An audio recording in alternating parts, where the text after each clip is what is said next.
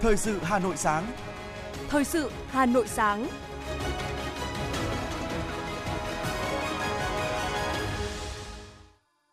Hoài Linh và Thu Trang xin được đồng hành cùng quý thính giả trong 30 phút của chương trình Thời sự sáng nay, thứ ba ngày mùng 4 tháng 10 năm 2022. Những nội dung chính sẽ được đề cập đến trong chương trình. Thông cáo báo chí ngày làm việc thứ nhất Hội nghị Trung ương 6 khóa 13. Bộ Y tế thành lập 6 đoàn kiểm tra công tác phòng chống bệnh đậu mùa khỉ. Xử lý gần 50 trường hợp vi phạm trên vành đai 3 sau hơn một tuần giao quân. Trong phần tin thế giới, Ủy ban Quốc hội Nga nhất trí thỏa thuận sáp nhập 4 vùng Ukraine vào Nga. Indonesia lập nhóm điều tra độc lập vụ thảm kịch sân cỏ và sau đây là những nội dung chi tiết. Thưa quý vị và các bạn, Hội nghị lần thứ 6 Ban chấp hành Trung ương Đảng khóa 13 đã khai mạc sáng ngày hôm qua, mùng 3 tháng 10 năm 2022 tại thủ đô Hà Nội. Buổi sáng, Ban chấp hành Trung ương Đảng làm việc tại hội trường, đồng chí Tổng Bí thư Nguyễn Phú Trọng chủ trì, phát biểu khai mạc hội nghị. Đồng chí Nguyễn Xuân Phúc, Ủy viên Bộ Chính trị, Chủ tịch nước thay mặt Bộ Chính trị điều hành phiên họp. Đồng chí Võ Văn Thưởng, Ủy viên Bộ Chính trị, Thường trực Ban Bí thư thay mặt Bộ Chính trị báo cáo về chương trình hội nghị lần thứ 6, Ban chấp hành Trung ương Đảng khóa 13. Sau phiên khai mạc, Trung ương thảo luận và quyết định một số các nội dung về công tác cán bộ, cụ thể như sau. 1. Trung ương cho ý kiến vào tờ trình của Bộ Chính trị về việc xem xét kỷ luật đồng chí Phạm Xuân Thăng, Ủy viên Trung ương Đảng, Bí thư tỉnh ủy, Chủ tịch Hội đồng Nhân dân tỉnh Hải Dương vì những vi phạm. Đồng chí Phạm Xuân Thăng đã suy thoái về tư tưởng chính trị đạo đức, lối sống, vi phạm quy định của Đảng, pháp luật của nhà nước, vi phạm quy định về những điều đảng viên không được làm và trách nhiệm nêu gương, gây hậu quả rất nghiêm trọng, làm thiệt hại lớn cho ngân sách của nhà nước, nhân dân và xã hội để xảy ra vụ án tham nhũng tại Trung tâm Kiểm soát Bệnh tật tỉnh, gây dư luận xấu, làm giảm uy tín của các tổ chức, đảng, chính quyền địa phương. Đồng chí Phạm Xuân Thăng đã bị cơ quan cảnh sát điều tra Bộ Công an quyết định khởi tố, bắt tạm giam. Căn cứ nội dung, tính chất, mức độ, hậu quả của vi phạm, căn cứ quy định của Đảng, Ban chấp hành Trung ương Đảng đã biểu quyết quyết định thi hành kỷ luật khai trừ Đảng đối với đồng chí Phạm Xuân Thăng. 2. Căn cứ quyết định hiện hành, ý kiến của các cơ quan liên quan và chủ trương của Bộ Chính trị về bố trí công tác đối với cán bộ sau khi bị kỷ luật trên cơ sở đề nghị của cấp ủy, tổ chức đảng, ý kiến của các cơ quan chức năng và xem xét nguyện vọng của các bộ, Ban chấp hành Trung ương Đảng biểu quyết thống nhất ba đồng chí để ba đồng chí đó là Nguyễn Thành Phong, Ủy viên Trung ương Đảng, Phó trưởng Ban Kinh tế Trung ương, Bùi Nhật Quang, Ủy viên Trung ương Đảng, Chủ tịch Viện Hàn Lâm Khoa học Xã hội Việt Nam, Huỳnh Tấn Việt, Ủy viên Trung ương Đảng, Bí thư Đảng ủy khối các cơ quan trung ương thôi tham gia Ban chấp hành Trung ương Đảng khóa 13. Buổi chiều, Ban chấp hành Trung ương Đảng làm việc tại tổ thảo luận về đề án tiếp tục xây dựng và hoàn thiện nhà nước pháp quyền xã hội chủ nghĩa Việt Nam trong giai đoạn mới. Vào chiều ngày 3 tháng 10 tại Phủ Chủ tịch, Chủ tịch nước Nguyễn Xuân Phúc đã tiếp, tiếp ông Park No-won, đại sứ Hàn Quốc tại Việt Nam chào từ biệt kết thúc nhiệm kỳ. Tiếp đại sứ Hàn Quốc tại Việt Nam Park No-won, Chủ tịch nước Nguyễn Xuân Phúc khẳng định đại sứ đã góp phần thúc đẩy hợp tác kinh tế, quốc phòng, an ninh và nâng cao tin cậy về chính trị. Hiện, Hàn Quốc đang là đối tác đầu tư vào Việt Nam lớn nhất với gần 80 tỷ đô la Mỹ. Kinh mạch thương mại song phương năm ngoái đạt 78 tỷ đô la Mỹ và tiếp tục tăng. Còn hợp tác trong lĩnh vực lao động cũng đạt kết quả tích cực. Hiện có tới 48.000 lao động Việt Nam đang làm việc tại Hàn Quốc. Để ghi nhận những đóng góp của đại sứ trong thúc đẩy hợp tác hai nước, Chủ tịch nước cho biết sẽ ủy quyền Bộ trưởng Bộ Ngoại giao Bùi Thanh Sơn trao tặng đại sứ Park No-won huân chương hữu nghị. Chủ tịch nước Nguyễn Xuân Phúc cũng đề nghị hai nước làm sâu sắc hơn quan hệ đối tác chiến lược trong năm nay, nhân dịp kỷ niệm 30 năm thiết lập quan hệ ngoại giao, thúc đẩy thúc đẩy các chuyến thăm cao cấp, đẩy mạnh hợp tác thương mại, đầu tư và giao lưu nhân dân. Đại sứ Hàn Quốc cho rằng đây là dịp để hai bên thúc đẩy hợp tác trong mọi lĩnh vực, trong đó có ứng phó với biến đổi khí hậu, an ninh, quốc phòng, Nhân dịp này, đại sứ mong muốn Việt Nam ủng hộ Hàn Quốc đăng cai vòng chung kết ASEAN Cup 2023.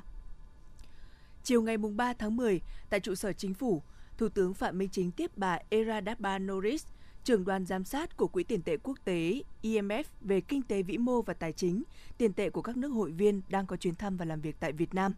Tại buổi tiếp, Thủ tướng cảm ơn những hỗ trợ quý báu mà IMF đã dành cho Việt Nam từ những năm đầu phát triển đến nay – tất nhất là gần đây đã tư vấn chính sách, hỗ trợ kỹ thuật và đào tạo nhân lực, đặc biệt là có các báo cáo phân tích, đánh giá và khuyến nghị cho các lĩnh vực quản lý kinh tế trong thời gian dịch bệnh COVID-19. Trao đổi về tình hình kinh tế Việt Nam, Thủ tướng cho biết, cùng với việc tiếp tục kiểm soát dịch COVID-19, nền kinh tế Việt Nam hiện duy trì ổn định và phục hồi tích cực. Tuy nhiên, nền kinh tế Việt Nam quy mô còn khiêm tốn, độ mở lớn, khả năng chống chịu với các cú sốc bên ngoài còn hạn chế, một tác động nhỏ bên ngoài có thể tác động lớn tới bên trong. Thủ tướng đề nghị IMF ưu tiên hỗ trợ Việt Nam là một nước phát triển, trải qua nhiều năm chiến tranh, nền kinh tế đang chuyển đổi và còn có nhiều khó khăn. Tăng cường hoạt động tư vấn cho chính sách, cho chính phủ và các cơ quan hữu quan về điều hành kinh tế, đối phó với bối cảnh rủi ro gia tăng hiện nay. Bà Era Datba Norris chúc mừng chính phủ Việt Nam vì những thành quả phát triển kinh tế xã hội trong năm 2022 và các năm trước, trong đó có những thay đổi về mặt cấu trúc nền kinh tế rất đáng ngưỡng mộ. Bà Era Datba Norris đồng ý với nhận định của Thủ tướng rằng tình hình đang có rất nhiều khó khăn thách thức, trong đó áp lực lạm phát với Việt Nam đang gia tăng cùng với tốc độ phục hồi của kinh tế trong nước và các rủi ro từ tình hình thế giới. Đại diện IMF đã đưa ra nhiều khuyến nghị với Việt Nam, trong đó cần phối hợp các chính sách vĩ mô một cách cẩn trọng, đồng bộ, thống nhất, nhất quán và làm tốt công tác truyền thông chính sách để quản lý rủi ro, giảm nhẹ tác động của các lựa chọn chính sách, triển khai tốt chương trình phục hồi và phát triển. Thủ tướng Phạm Minh Chính ghi nhận những khuyến nghị, nhận định các khuyến nghị của đoàn phù hợp với định hướng điều hành phát triển chính phủ Việt Nam. Chính phủ Việt Nam và các cơ quan liên quan sẽ tiếp tục nghiên cứu, xem xét, áp dụng trong quá trình chỉ đạo và điều hành. Năm 2023, Ủy ban Văn hóa Giáo dục được phân công là cơ quan thường trực giúp Ủy ban Thường vụ Quốc hội triển khai những giám sát về việc chuyên đề, việc thực hiện nghị quyết số 88 năm 2014 và nghị quyết 51 năm 2017 của Quốc hội về đổi mới chương trình sách giáo khoa giáo dục phổ thông. Thực hiện nhiệm vụ này, Ủy ban Thường vụ Quốc hội đã ban hành nghị quyết về việc thành lập đoàn giám sát chuyên đề trên. Đoàn giám sát hướng tới hai mục đích lớn, đánh giá toàn diện việc triển khai thực hiện đổi mới chương trình sách giáo khoa giáo dục phổ thông trong giai đoạn 2014-2022 bao gồm công tác chỉ đạo và triển khai tổ chức thực hiện của chính phủ, các bộ, cơ quan trung ương, ủy ban nhân dân các tỉnh, thành phố, làm rõ kết quả, vướng mắc, bất cập, nguyên nhân, xác định trách nhiệm của các cơ quan, tổ chức liên quan, đề xuất những giải pháp kiến nghị hoàn thiện các văn bản quy phạm pháp luật liên quan đến để tiếp tục triển khai thực hiện hiệu quả chủ trương đổi mới chương trình giáo dục phổ thông và sách giáo khoa trong giai đoạn tiếp theo. Các hoạt động của đoàn phải đáp ứng hai yêu cầu: bám sát đầy đủ các chủ trương của Đảng, chính sách của pháp luật của nhà nước có liên quan, chủ động tổ chức hoạt động giám sát theo đúng các quy định của pháp luật, bảo đảm chất lượng, hiệu quả, tiết kiệm và đúng tiến độ đã đề ra. Thưa quý vị, Phó Chủ tịch Thường trực Ủy ban Nhân dân thành phố Hà Nội Lê Hồng Sơn vừa ký ban hành văn bản về việc khắc phục tình trạng cán bộ, công chức, viên chức nghỉ việc và thôi việc. Văn bản nêu rõ, thực hiện văn bản của Bộ Nội vụ về việc khắc phục tình trạng cán bộ, công chức, viên chức nghỉ việc, thôi việc, Ủy ban nhân dân thành phố Hà Nội yêu cầu các sở, ban ngành, đơn vị sự nghiệp công lập thuộc thành phố, Ủy ban nhân dân các quận, huyện, thị xã nghiên cứu triển khai thực hiện một số các giải pháp để khắc phục tình trạng này, đồng thời nâng cao chất lượng, hiệu quả hoạt động của đội ngũ cán bộ, công chức, viên chức toàn thành phố.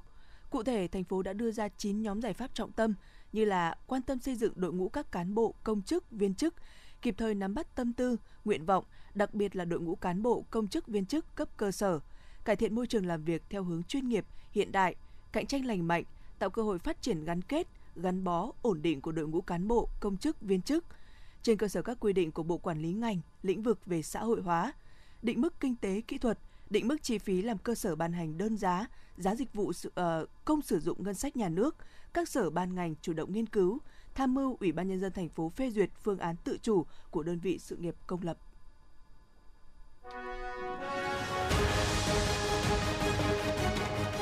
Thời sự Hà Nội, nhanh, chính xác, tương tác cao. Thời sự Hà Nội, nhanh, chính xác, tương tác cao.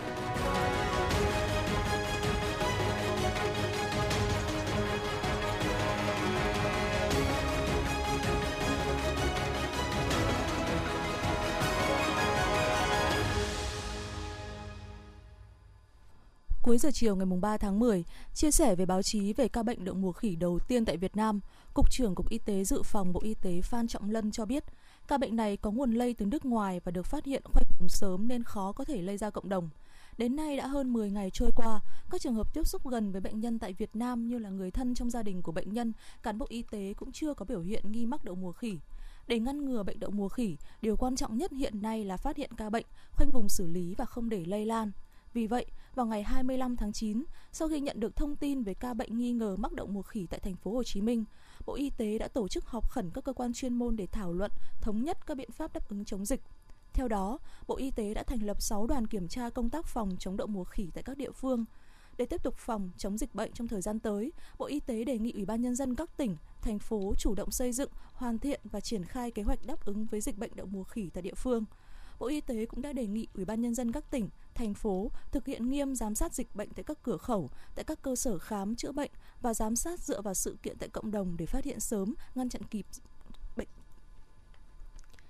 Thưa quý vị, từ đầu năm đến nay, Bệnh viện Nhi Trung ương đã ghi nhận hơn 3.130 ca mắc adenovirus. Riêng 3 tuần qua, số bệnh nhân tăng nhanh với gần 2.900 trẻ, chủ yếu trong độ tuổi từ 1 đến 3 tuổi. Trong đó đã có 9 ca tử vong. Đến sáng ngày mùng 3 tháng 10, tại bệnh viện còn khoảng 300 ca mắc virus adeno đang điều trị, trong đó có hơn 40 ca nặng nguy kịch. Dù số ca mắc đang gia tăng, nhưng theo báo cáo của Viện Vệ sinh Dịch tễ Trung ương, hiện chưa phát hiện ổ dịch adenovirus trong cộng đồng. Dự kiến trong ngày hôm nay, Bộ Y tế sẽ ban hành hướng dẫn chẩn đoán và điều trị adenovirus ở trẻ em.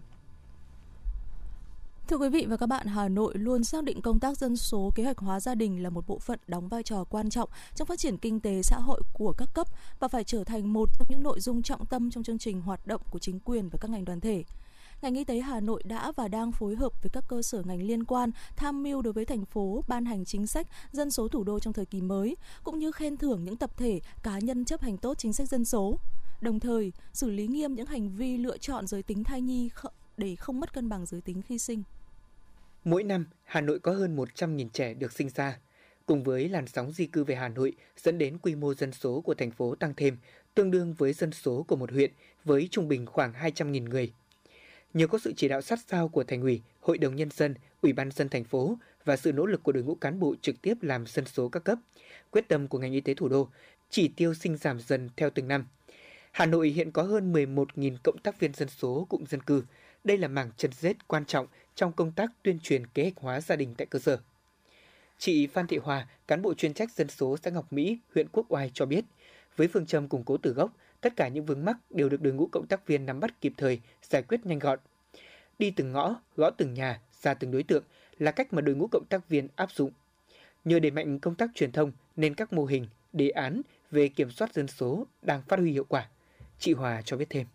Bản thân tôi đã phải xây dựng những cái kế hoạch cụ thể cũng như giao, xây dựng kế hoạch cụ thể và làm giao chỉ tiêu cụ thể cho từng cộng tác viên ở địa bàn phụ trách. Đồng thời là phải chỉ đạo cộng tác viên tuyên truyền vận động, đối tượng cần tuyên truyền vận động của địa bàn mình thực hiện đúng và chính sách dân số kế hoạch gia đình và nắm chắc cái đối tượng mà có nguy cơ sinh con lần thứ để mình đến gặp gỡ, trao đổi hoặc là thăm hỏi và tuyên truyền vận động để họ hiểu rõ hơn về chính sách dân số, tránh à, trường hợp là trọng nam khinh nữ. Theo thống kê của tri cục Dân số, Kế hoạch hóa gia đình Hà Nội, tỷ số giới tính khi sinh năm 2010 tại Hà Nội là 117 trẻ trai trên 100 trẻ gái và đã giảm dần qua các năm. Riêng 9 tháng của năm 2022, tỷ số giới tính khi sinh toàn thành phố là 109,6 trẻ trai trên 100 trẻ gái. Mục tiêu đến cuối năm nay không quá 112,5 trẻ trai trên 100 trẻ gái hoàn thành chỉ tiêu. Hàng năm Sở Y tế Hà Nội và 30 quận huyện thị xã xây dựng triển khai kế hoạch các hoạt động tuyên truyền về mất cân bằng giới tính khi sinh đến xã, phường, thị trấn. Đặc biệt, nhiều năm vừa qua, ngành dân số thủ đô đã nỗ lực đẩy mạnh tuyên truyền, thay đổi nhận thức của người dân, trong đó tập trung vào những huyện có mức chênh lệch trẻ trai cao hơn nhiều so với trẻ gái. Tuy nhiên, trên thực tế, nhiều gia đình, nhất là ở vùng ngoại thành, vẫn giữ tục lệ, tâm lý, mong muốn có con trai để có người thờ cúng tổ tiên và chăm sóc bố mẹ khi về già, đã khiến cho việc lựa chọn giới tính thai nhi cũng tăng theo. Còn đối với một số quận nội thành hiện nay như Ba Đình đang có tỷ lệ mất cân bằng giới tính khi sinh cao là 124 trẻ trai trên 100 trẻ gái. Thế nên địa phương đã tuyên truyền vận động để các gia đình thực hiện tốt chính sách dân số, kế hoạch hóa gia đình.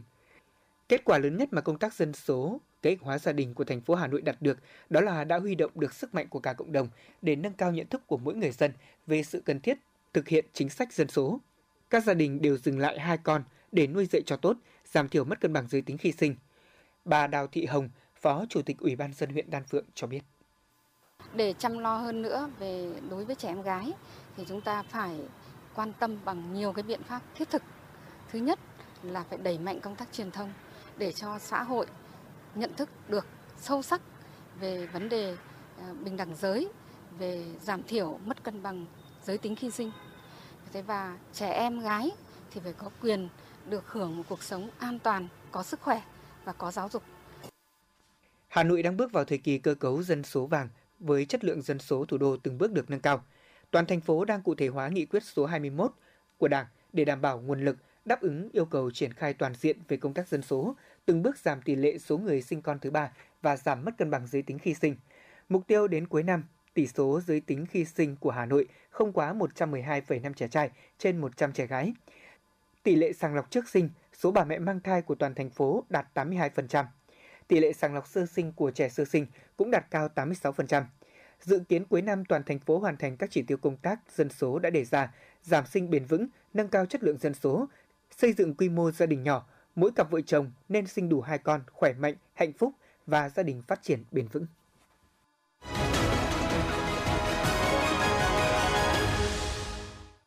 Chuyển sang một số những thông tin về kinh tế. Tốc độ tăng trưởng giá trị gia tăng của khu vực nông lâm thủy sản đạt 2,99% so với cùng kỳ năm 2021. Xuất khẩu nông lâm thủy sản ước đạt khoảng 40,8 tỷ đô la Mỹ, tăng 15,2% so với cùng kỳ. Đó là một số kết quả nổi bật của ngành nông nghiệp và phát triển nông thôn trong 9 tháng năm nay, được Bộ Nông nghiệp và Phát triển nông thôn cho biết tại buổi họp báo thường kỳ vừa diễn ra tại Hà Nội. Theo Bộ Nông nghiệp và Phát triển Nông thôn, 9 tháng năm 2022, mặc dù ngành nông nghiệp, nông thôn thực hiện kế hoạch trong điều kiện thời tiết diễn biến phức tạp, giá vật tư, nguyên liệu đầu vào phục vụ sản xuất nông nghiệp như xăng dầu, phân bón, thức ăn chăn nuôi tăng mạnh những tháng đầu năm, khủng hoảng lương thực toàn cầu ngày càng tăng bởi tác động kép của cuộc xung đột Nga-Ukraine. Tuy nhiên, ngành công nghiệp đã Xin lỗi quý vị, ngành nông nghiệp đã chủ động phối hợp với các bộ ngành địa phương, tập trung triển khai các giải pháp đồng bộ quyết liệt, linh hoạt, và nhờ vậy nông nghiệp vẫn tăng trưởng khá, năng suất, sản lượng nhiều sản phẩm chủ lực tăng, đảm bảo đủ nguồn cung lực lượng, thực phẩm, hàng hóa thiết yếu, góp phần vào tăng trưởng chung của kinh tế cả nước. Theo cập nhật mới nhất từ Tổng cục Thống kê, trong 8 tháng vừa qua, xuất khẩu và nhập khẩu mặt hàng sắt thép đều giảm. Trong khi xuất khẩu sắt thép giảm đến 30%, nhập khẩu sắt thép chỉ giảm khoảng 8%. Lượng xuất khẩu giảm hơn nhập khẩu rất nhiều khiến mặt hàng sắt thép nhập siêu tăng 1,7 triệu tấn. Nhưng biến động của kinh tế thế giới tác động là lý do khiến thị trường thay đổi khá nhanh. Lạm phát và suy thoái kinh tế toàn cầu đã làm giảm nhu cầu sắt thép ở một số thị trường là đối tác chính của Việt Nam. Tuy nhiên, tại thị trường trong nước, Việt Nam hồi phục khá nhanh sau dịch bệnh. Do đó, nhu cầu đầu tư xây dựng cơ bản cao dẫn đến tiêu thụ sắt thép lớn. Dù nhập siêu, Tuy nhiên, theo Sở Giao dịch Hàng hóa Việt Nam, cả nhập khẩu và xuất khẩu sắt thép đều đang tiếp tục giảm trong bối cảnh tiêu thụ nội địa và thế giới trong nhiều tháng đang tương đối yếu, trong khi đó, nguồn cung thép tại Việt Nam vẫn dồi dào, lượng hàng tồn kho còn nhiều. Theo Bộ Công Thương, trong 9 tháng năm nay, thị trường hàng hóa phục hồi tích cực, nhu cầu mua sắm gia tăng. Từ nay đến cuối năm, Bộ sẽ đẩy mạnh các giải pháp bảo đảm cân đối cung cầu, bình ổn thị trường, nhất là dịp lễ Tết Nguyên đán. Nguồn cung hàng hóa cơ bản đáp ứng nhu cầu tiêu dùng, giá hàng hóa không có biến động lớn. Riêng mặt hàng xăng dầu, Bộ Công Thương đã có nhiều nỗ lực trong công tác bảo đảm nguồn cung cũng như phối hợp với Bộ Tài chính để hạn chế mức tăng giá xăng dầu trong nước so với mức tăng của giá thế giới. Do đó, tổng mức bán lẻ hàng hóa và dịch vụ tháng 9 ước đạt hơn 493.000 tỷ đồng, tăng 2,9% so với tháng 8 năm 2022 và tăng 36,1% so với cùng kỳ năm trước. Tính chung 9 tháng năm 2022, tổng mức bán lẻ hàng hóa và doanh thu dịch vụ tiêu dùng trong nước ước tăng 21% so với cùng kỳ năm trước, cùng kỳ giảm 5%. Trong đó quý 1 tăng 5%, quý 2 tăng 20,1% và quý 3 tăng 41,7%.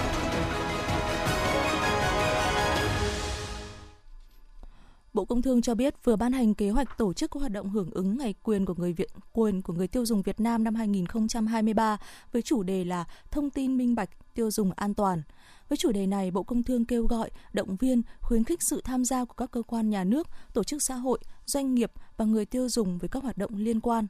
Thông qua đó, từng bước đưa ngày quyền của người tiêu dùng Việt Nam thành động lực và là điểm nhấn quan trọng trong đời sống kinh tế, xã hội, hỗ trợ hoạt động kinh doanh của các doanh nghiệp sản xuất, kinh doanh chân chính, đồng thời bảo đảm quyền của các xin lỗi quý vị, bảo đảm các quyền cơ bản của người tiêu dùng, đặc biệt là quyền được tiếp nhận các thông tin chính xác, minh bạch liên quan tới sản phẩm, hàng hóa, dịch vụ để người tiêu dùng có các lựa chọn an toàn và phù hợp. Thưa quý vị, Cục Cảnh sát Giao thông cho biết, sau 2 tuần thực hiện các giải pháp bảo đảm trật tự an toàn giao thông, phòng ngừa giải quyết ùn tắc giao thông trên tuyến cầu Thanh Trì, vành đai 3, lực lượng Cảnh sát Giao thông đã phát hiện và xử lý 48 trường hợp vi phạm trên tuyến. Sau 2 tuần thực hiện kế hoạch, ý thức chấp hành luật giao thông đường bộ của người dân được nâng cao rõ rệt. Đặc biệt, hành vi vi phạm đi vào làn dừng xe khẩn cấp được xử lý cơ bản. Thời gian tới đây, lực lượng cảnh sát giao thông tiếp tục tổ chức nhiều tổ công tác tuần tra, kiểm soát thực hiện nhiệm vụ trên tuyến để bảo đảm trật tự, an toàn giao thông cũng như nâng cao ý thức của người tham gia giao thông trên tuyến. Sau khi kết thúc kế hoạch sẽ đánh giá tính hiệu quả để nhân rộng kế hoạch này ra nhiều thành phố lớn ở trên cả nước.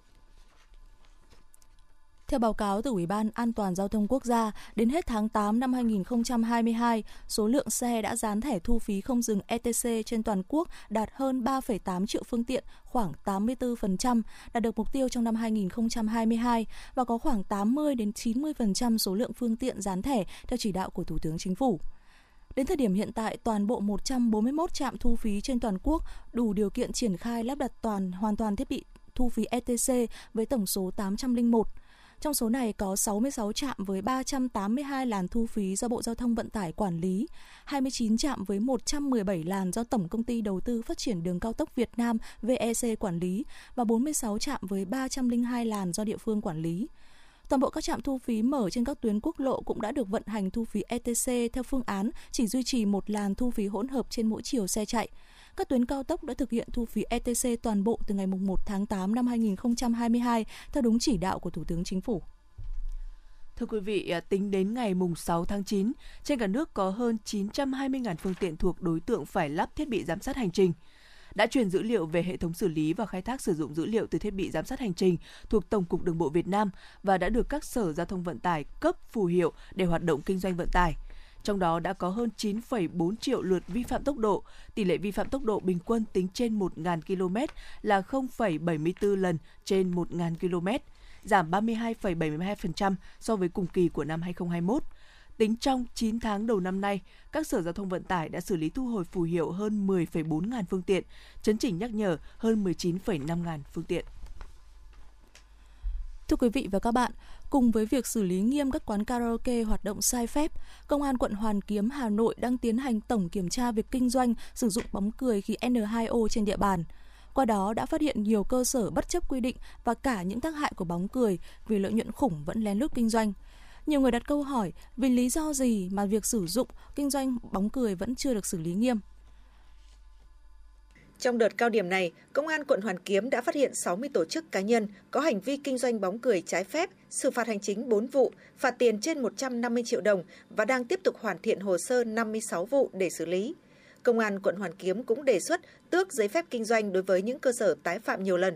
Nhưng trên thực tế, khi cơ quan quản lý tước giấy phép hoạt động thì ngay lập tức các cơ sở kinh doanh lại làm giấy phép cho người khác đứng tên. Theo đại úy Nguyễn Khắc Huy, đội cảnh sát kinh tế, công an quận Hoàn Kiếm cần đưa bóng cười vào danh mục chất cấm, phải có điều kiện cụ thể trong kinh doanh mặt hàng này. Quá trình kiểm tra thì các cái cơ sở thì nó người ta đã sử dụng những cái các cái biện pháp là gây khó khăn cho quá trình kiểm tra. Vì những cái bình khí đấy thì là các cái cơ sở giấu rất kỹ và sử dụng các cái ờ, hình thức khác nhau để ờ, qua mắt lực lượng chức năng là có thể dòng ống có thể đặt bình khí vào trong nhà dân ở bên cạnh có thể là những cái hố ga tự chế Đấy. thì khi mà lực lượng chức năng vào mà kiểm tra thì cái điều đấy là điều đã khó khăn để phát hiện ra bình khí N2O rồi quá trình vào kiểm tra à, để ghi ờ, ghi hình lại các cái quá trình của khách sử dụng bóng thì cũng gặp khó khăn vì tại sao quá trình khi thấy đoàn kiểm tra vào là khách có thể là xì bóng luôn chỉ nó rơi vào khoảng tầm 1 2 giây thôi. Đấy, thế nên là, là cái việc ghi nhận lại hình ảnh thì cũng là khó khăn. Hiện nay, việc sử dụng bóng cười không chỉ xuất hiện tại các quán bar, karaoke, vũ trường. Chỉ cần đánh chữ bóng cười trên Google sẽ xuất hiện vô số trang quảng cáo mời chào như funkybro bóng cười.com. Người mua có thể đặt hàng một cách dễ dàng, bất chấp quy định và cả tác hại của bóng cười, vì lợi nhuận không ít cơ sở vẫn lén lút kinh doanh. Một bạn trẻ ở Hà Nội từng chứng kiến việc bạn bè mình sử dụng bóng cười, chia sẻ. Em thì thỉnh thoảng cũng thấy bạn em nó vẫn có sử dụng mà em chả thấy ai nói gì ạ. Em thì đang là sinh viên đại học thôi ạ. Em sợ lắm, em sợ nó bị gây nghiện hay gì nên em không dám dùng ạ. Ông Đặng Mạnh Cường, tổ trưởng tổ dân phố số 5 phường Hàng Buồm, quận Hoàn Kiếm, sinh sống tại nơi có tình trạng sử dụng bóng cười khá phức tạp ở Hà Nội cho hay. Tôi thấy rằng cái xu hướng thanh niên Ờ, hiện nay mà một số những khách du lịch nước ngoài đến khu phố thì thường cũng thấy hay họ có cái xu hướng là sử dụng bóng cười nhiều. Cười thì nó là cũng chưa hẳn là cái chất ma túy nhưng mà nó có cái cũng có tác hại đến thần kinh của con người gây ảnh hưởng đến sức khỏe của con người. Những người hiện nay đang kinh doanh hoặc là bán những cái loại này chúng ta cũng nên nên dừng theo cái theo quy định của nhà nước. Theo quy định hiện nay, bóng cười hiện chưa được xếp vào danh mục chất cấm. Vì vậy, nếu vi phạm kinh doanh khí không rõ nguồn gốc xuất xứ, cơ quan chức năng chỉ có thể xử phạt từ 23 đến 25 triệu đồng đối với hộ kinh doanh và từ 53 đến 55 triệu đồng đối với doanh nghiệp. Trong khi đó, lợi nhuận thu từ bóng cười có thể tới cả trăm triệu đồng mỗi tối, nên các cơ sở này dù liên tiếp bị xử phạt vẫn ngang nhiên tái phạm. Đối với người sử dụng bóng cười cũng chưa thể xử lý như dùng chất ma túy khác. Thiếu tá Nguyễn Minh Thanh, Phó trưởng Công an phường Hàng Buồm cho biết. Có giấy phép thì được phép bán. Và được phép bán thì nhiều khi là người ta lợi dụng cái giấy phép này. Tức là bán nó không vì cái mục đích dùng cho thực phẩm hay là dùng cho cái gì mà nhiều khi là là bán là để để trong cái phục vụ cái mục đích là giải trí ờ, hiện nay thì cái chế tài xử phạt thì nó cũng theo cái quy định nó cũng rất là cao đối với các chủ cơ sở nhưng mà vì cái lợi nhuận nên là nhiều cơ sở là vẫn là bất chấp cái việc là, là bị phạt mà vẫn tiếp tục là kinh doanh theo Nghị định 113 hướng dẫn luật hóa chất khí NO2 thuộc danh mục hóa chất hạn chế sản xuất kinh doanh. Theo Nghị định 73, khí NO2 không nằm trong mục các chất ma túy. Do đó, chất này chưa được xếp vào dạng ma túy và tiền chất để có căn cứ xử lý hình sự các hành vi liên quan. Chính vì vậy, bằng nhiều cách khác nhau, bóng cười vẫn được tuồn ra thị trường để phục vụ người chơi. Đây chính là khó khăn về pháp lý cho lực lượng chức năng trong quá trình xử lý việc buôn bán sử dụng bóng cười tràn lan như hiện nay. Ông Lê Như Tiến, nguyên phó chủ nhiệm Ủy ban Văn hóa Giáo dục Quốc hội nêu ý kiến. Các cái ờ, chất mà được chế biến theo kiểu là trá hình bằng nhiều các loại hình khác nhau mà nếu như pháp luật chúng ta mà chưa chưa theo kịp cái cuộc sống á có những cái diễn biến mà nó phức tạp mà nó có nhiều những cái quy định chưa vươn tới được phù hợp với cuộc sống thì tôi nghĩ là mình phải điều chỉnh lại pháp luật. Trong khi mà chưa điều chỉnh được pháp luật ấy thì có những văn bản dưới luật hướng dẫn thì chúng ta có thể kèm theo. Vì từ trước đến nay có rất nhiều luật trễ hơn so với lại cái diễn biến thực tế của cuộc sống. Để xử lý nghiêm tình trạng sử dụng kinh doanh bóng cười, cơ quan quản lý nhà nước cần quản lý chặt đối với việc nhập khẩu kinh doanh khí NO2, đồng thời cần điều chỉnh bổ sung chế tài xử phạt thật nặng đối với hành vi kinh doanh sử dụng bóng cười.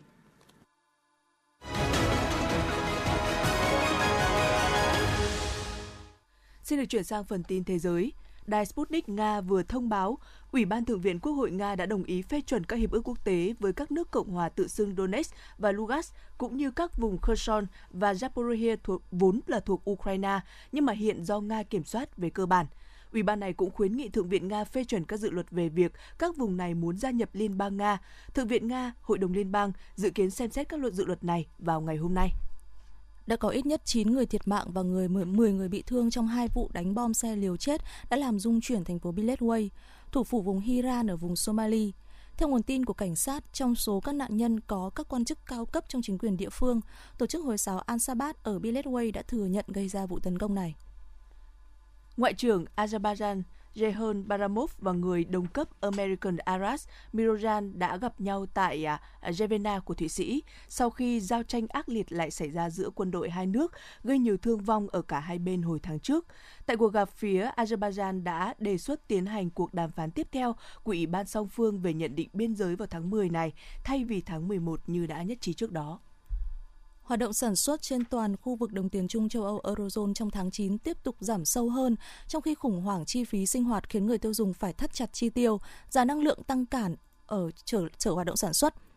Theo khảo sát được S&P Global công bố vào ngày 3 tháng 10, chỉ số quản lý thu mua của khu vực đã giảm từ 48,5 trong tháng 8 xuống mức 48,4 trong tháng 9, thấp nhất trong 27 tháng qua.